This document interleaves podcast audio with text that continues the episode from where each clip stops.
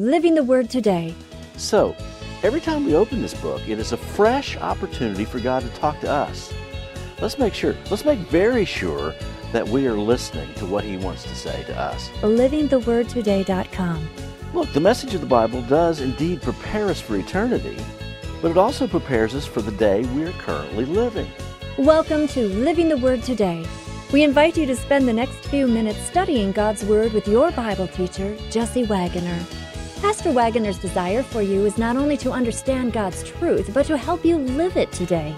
More resources can be found on our website, livingthewordtoday.com. Now it is time to open your heart and your Bible for your time in the Word.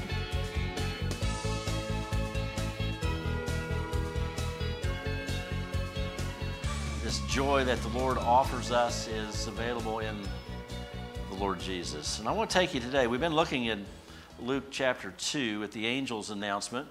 Uh, there's three descriptions in that passage where it says that unto you is born this day in the city of David a Savior who is Christ the Lord. We looked at Savior, we looked at Christ. Next, Lord, next willing, Lord willing, next Sunday we'll be looking at the term Lord. So I only had three in there, and only had, but I had four weeks. So we got to have to dip somewhere else. So I'm going to take you back to chapter one, and uh, of Luke, Luke one and verse 31, and that's what we're going to look at this morning. Now, when you think of a name, it says something significant about us. We, we, we rea- react to it. it. You know, our, our personhood is attached to it. I was somewhere yesterday, and there was a little, little boy there, and he uh, told me his name was Jonah. I was tempted to say, well, that's been a notable name for 3,000 years, but I didn't know if he would relate to that being his, his young age. So I said, the normal question you ask, well, Jonah, how old are you? And he said, I am five and three quarters. I guess when you're five, that three quarters, I'd like to take the three quarters off if I could. So, a name. Both when in, in Matthew, when an angel shows up to tell Joseph that this baby that Mary is carrying has been a special uh, blessing from God, he gives Joseph the name this child is to bear. Long before the child is even conceived here in Matthew, or excuse me, in Luke chapter 1, we find out that Jesus is given a name. Look at verse 31, Luke 1.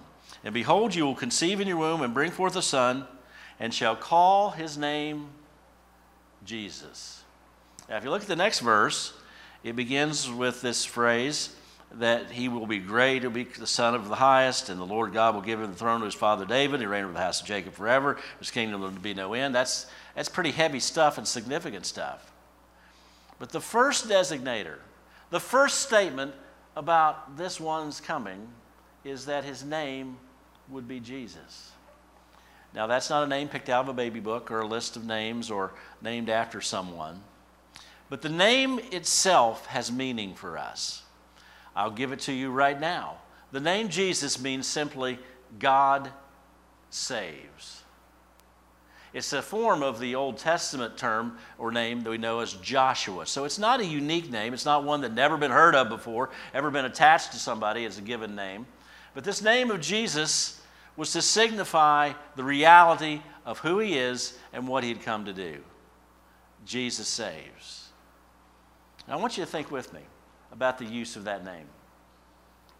Now, every time after he was born, Jesus was held in the arms of his mother, and as she bent over to caress him and whispered in his ear the name Jesus, she's saying, God saves. Every time Joseph, as a toddler, as this little boy going around his uh, area of work, every time he would call him to, to come into his presence, he was saying, Jesus. But what he was saying was, God saves.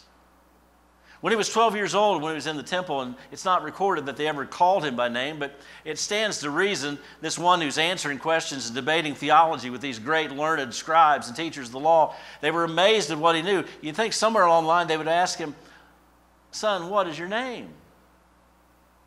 And I would just imagine that he said Jesus. And usually you would have a designator with it because last names weren't like we use last names. So he'd probably say Jesus from Nazareth or something such as that. But when Jesus spoke the name in the hearing of all these who were supposedly looking for the coming of the Messiah, and here's this one that's even at age 12 doing amazing things, They were hearing, whether they believed it or not, whether they understood it or not, they were hearing God saves. Move forward in the narrative. Every time that Jesus spoke, every time that he preached, and there was a gathering of people, and there was ever a question who is that? Who is the one that's healing? Who's the one that's preaching? Who's the one that's doing these miracles? It's Jesus. And embedded into the name was the fact that God saves. Every comment, every discussion, every question, Jesus, God saves. And then there's the scene back in Jerusalem in the quiet and darkened halls of the temple where there were those who were plotting his demise. What are we going to do with Jesus? Unknowing, uncaring, opposed to him, but they were saying the name God saves. When he was condemned before the high priest, and when he was taken to Pilate for ultimate execution, the name Jesus was spoken, whether they got it or not, that God was saying through this name, God saves. Jesus, God saves. Even the demons tremble at that name. And then there's us. Every time, whether we're on our highest height of a mountain in the experience of life, those grand moments that we would love to repeat incessantly, when we say the name Jesus, we're proclaiming God saves. And when we're at our lowest, in the deepest valley, when we have no other, no other place to turn, but to come to say and to cry out with what seems like our last ounce of strength to, to, to speak with the breath to say the name Jesus, we're saying God saves. When we lift our voices in song and we say the name Jesus, we're saying and proclaiming that God saves. If you want to know what's near to the heart of God, you want to know what's the core of his mission, if you want to know what he thinks of you, it's embedded in this name God saves. And that salvation is open to everyone who will but believe and accept it. That people like us, sinners that we are, messes that we are, inconsistent as we are, as dramatic as we are, as fickle as we are, the name Jesus rings through the years. And may it ring in our ears and resonate in our hearts and may it become the core of our understanding of who we are and who He is and our relationship to Him is this God saves. Now, I want to just ask you how do we respond? How do we respond in love to a God who saves? How does that happen? We respond in love to a God who saves us. That's the, that's the normative thing. We, we express our love back to Him. As we think of this one who this angel says, You will call his name Jesus. You shall call his name Jesus. God saves. I suspect that probably in some, either in the immediate moment or some moment of reflection, as it says in Scripture, as she ponders these things in her heart, that she thought about the name and the meaning of it that God saves. So, how do we respond in love? How do we do that? I want to take you to a place that's just a few chapters over. I want to take you to chapter 7 of Luke.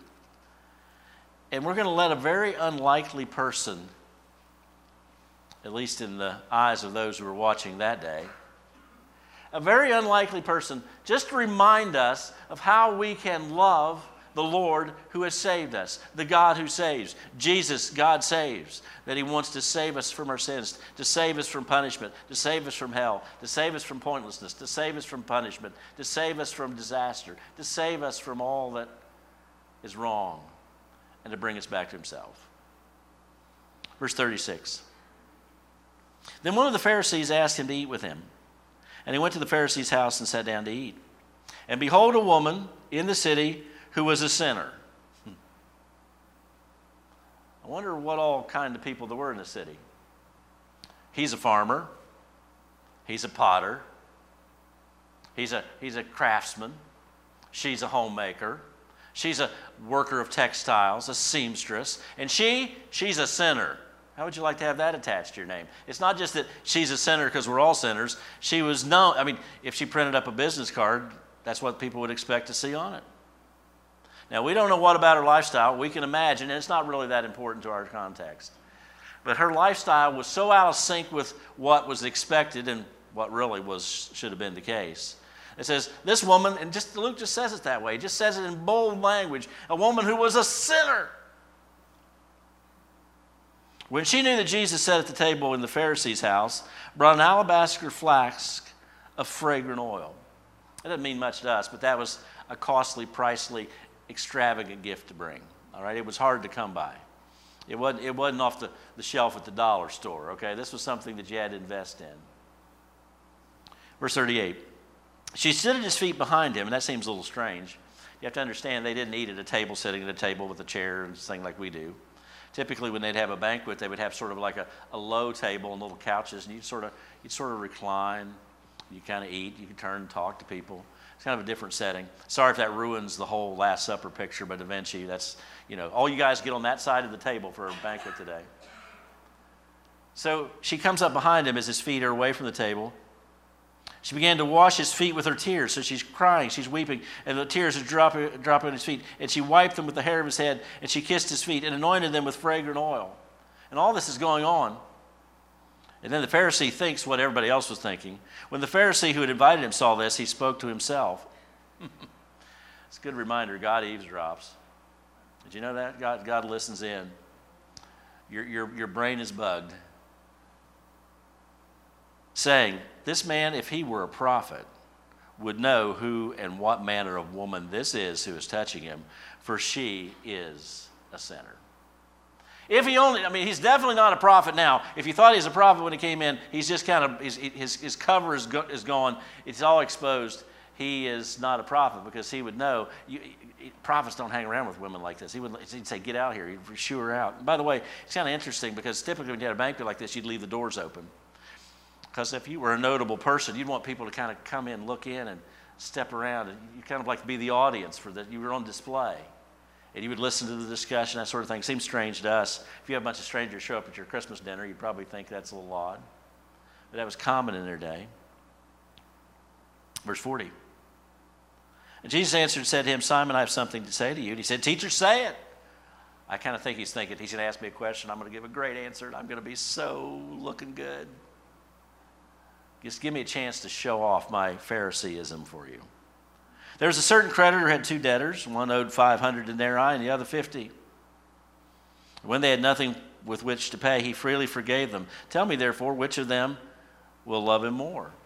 One has this enormous amount of debt, one has a little bit of debt. Even for both of them, just wiped out debt. Who's going to who's gonna respond and love more? Who's going to respond more? And he gives the correct answer. Simon answered and said, I suppose the one whom he forgave more. And he said, You have judged rightly. Finally, he addresses the woman. He turned to the woman and said, or he, addressed, he mentions her, said to Simon, Do you see this woman? I entered your house. You, you gave me no water for my feet, but she has washed my feet with her tears and wiped them the hair of her head. You gave me no kiss, but this woman has not ceased to kiss my feet since the time I came in. And you did not anoint my head with oil, but this woman anointed my feet with fragrant oil. Therefore I say to you, her sins, which are many, are forgiven, for she loved much, but to whom little is forgiven, the same loves little. And he said to her, Your sins are forgiven. By the way, all the oxygen went out of the room when he said that. And those that sat at the table, verse 49, with him began to say to themselves, Who is this that even forgives sins? Because they knew correctly that only God can forgive sins. The one thing they were missing was the one they were looking at was the one who was named God saves. The reason he was there is because God saves. The reason that we read about him is he's it's a reality that God saves. So he says, This woman has loved much. I just want to think about how she loved. First of all, here's what we need to do, and I'm just going to put it in form that we would talk to us right now.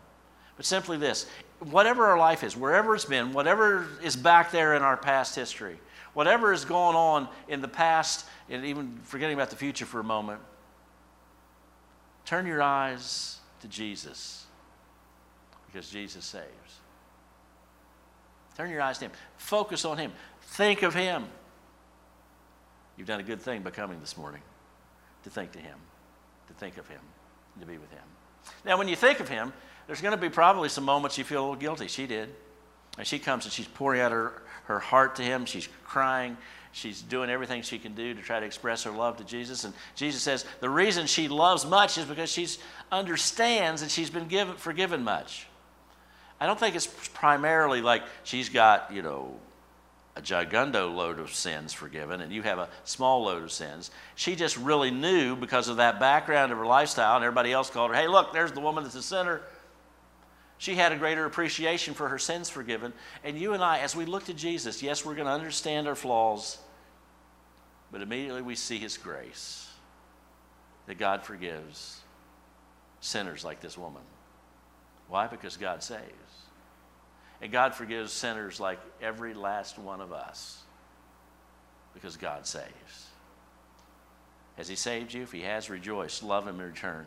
Give Him your attention, not just your head, give Him your heart.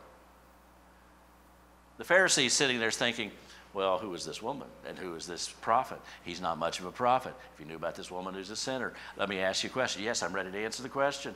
It was all up here.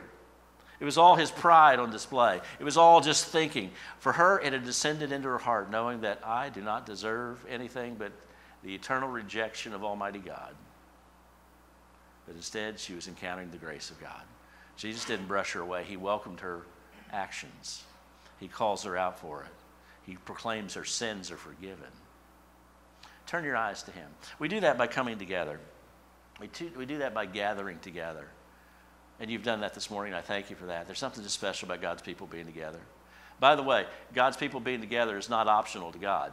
Sometimes we act like it's optional to us, but it's really not optional to God. He, he, he, he puts it in writing in the text of Scripture that this is his preference. This is what he expects. Now, I understand there's all time, you know, the flu's run through your family. Please stay home. Okay?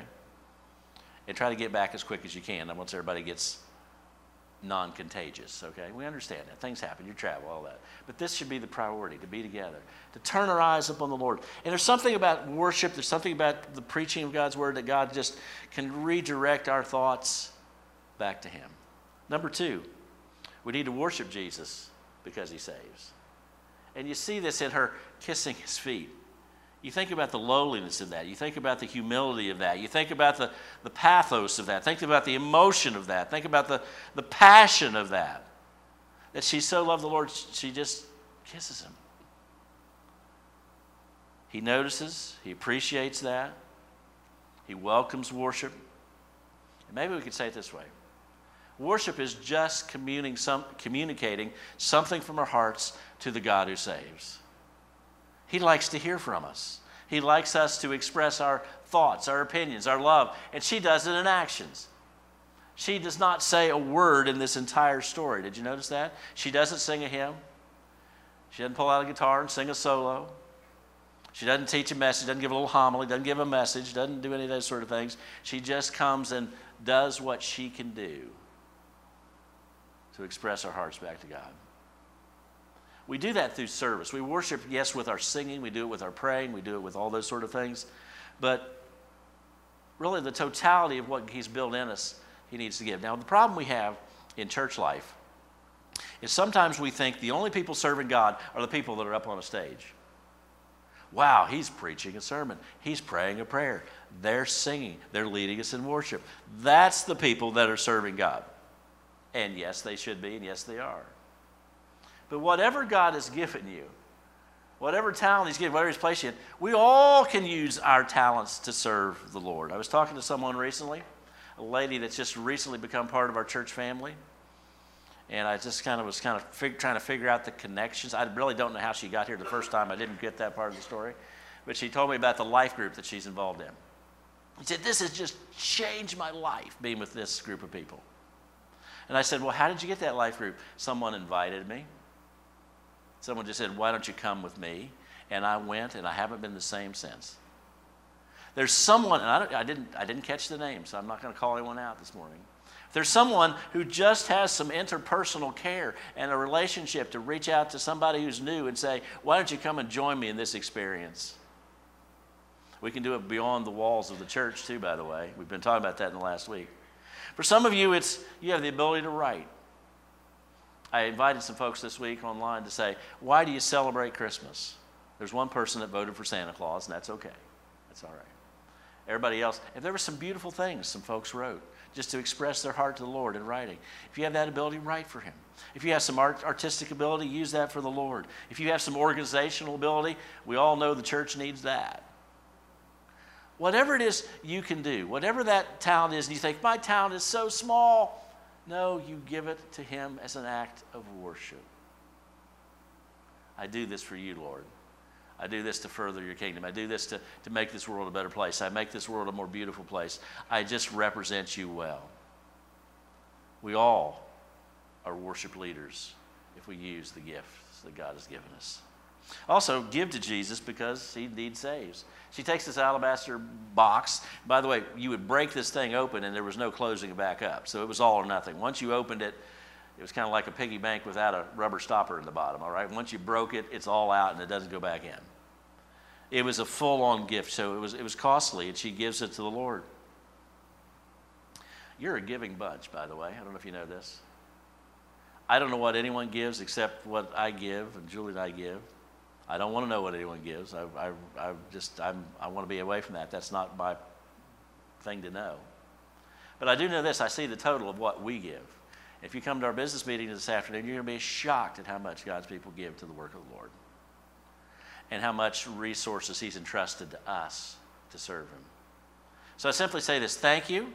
And also I would say this if you're considering if this is a place that you should invest some of your money in as an act of worship, let me just assure you, I believe you're investing in something very good for the kingdom of God. And I think it's a very safe investment in God's kingdom. But she gave. She gave. Why do we give? You know, we don't make a big deal about giving. You have to find that basket. You have to go looking for it. We don't even pass it under your nose but you give, and thank you for that. We give because we love. Have you noticed? It's, it's so easy to buy a gift for somebody when you love them. We just want to give. We just we, we wish we could give more. We just are excited about giving. Jesus said it this way: it's, it's, it's more blessed to give than to receive. And you, if you if you really have a giving heart, you experience that. and You know that. Lastly, look at how the story ends. Your sins are forgiven. Those who sat at the table 49 began to say to themselves, Who is this even forgive sins? Then he said to the woman, Your faith has saved you. Go in peace. Sins forgiven, forgiven on the basis of faith, and he says, Go in peace. Now have a different life than what you've had. No longer do you need to be marked as sinner. You're now a saint. You're now a follower of Christ. You're now a disciple of Christ. So I simply say to you, just in case, if you're here this morning and you've never trusted Him as Savior, the name Jesus simply says and means this God saves, and He will save you. How do we, how do we receive that? Your faith has saved you. It's not doing a bunch of good works, thank God, because we can't do enough. It's not being ultra religious in some ways, although there's some good things in our religious traditions and our religious customs and practices, yes. But that's not what saves us. It's believing that He is the Savior. It's believing those words that are wrapped up and bound up and cemented into this name that we use so frequently and so often, and it simply means God saves.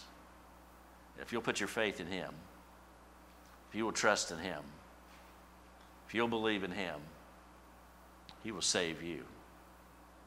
Your sins will be forgiven and you can go in peace. If we could help you take that step this morning, talk to one of us as pastors. You come with a Christian friend or family member, say, I just really need to know what this is all about. He's talking about being saved. I, I, need, I, need to, I need to explore this a little more. We'd love to explore it with you. We'd love to see you come to Christ. We'd love to see you turn to Him. We're going to be praying for the many people who are going to sit in the seats you're sitting in right here this morning over two services on Tuesday morning. You be praying. Let that be something you pray about. That they there will be some of those that will hear the truth that Jesus saves and they will come to faith in him. If you need him, come to him this morning. If you know him, keep following. I'd love to hear. Would you love to hear the rest of this woman's story? I mean, if she wrote a book, I'd buy it, wouldn't you? I mean, I'd buy it. I'd, I'd buy the audio book, I'd buy the Kindle version, I'd buy something. I'd love to hear the rest of her story, but that's where her story ends as far as we know. But I'll tell you what, it was an exciting change, an exciting adventure. And maybe someday in eternity we're going to get the rest of the story. But I do know this you should call his name Jesus, rejoice, love, and worship the fact that God saved.